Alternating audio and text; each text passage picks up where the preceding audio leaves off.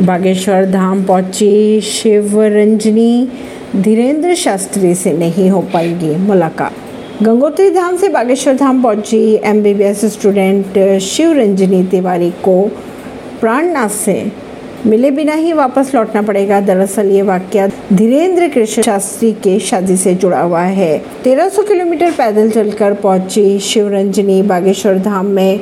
बाबा के दर्शन नहीं कर पाएँगे, उनसे बिना मिले ही शिवरंजनी को लौटना पड़ेगा। शिवरंजनी तय समय पर यानी 16 जून की रात करीब 10 बजे बागेश्वर धाम पहुँची थी। बेपर जॉय ने राज्य में कच्छ और सौराष्ट्र क्षेत्र के आठ जिलों को सबसे ज़्यादा नुकसान पहुँचाया।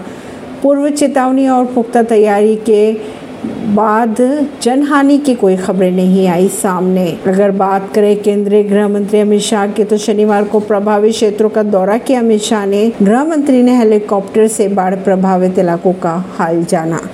ऐसी ही खबरों को जानने के लिए जुड़े रहिए जनता से रिश्ता पॉडकास्ट से। परवीन दिल्ली से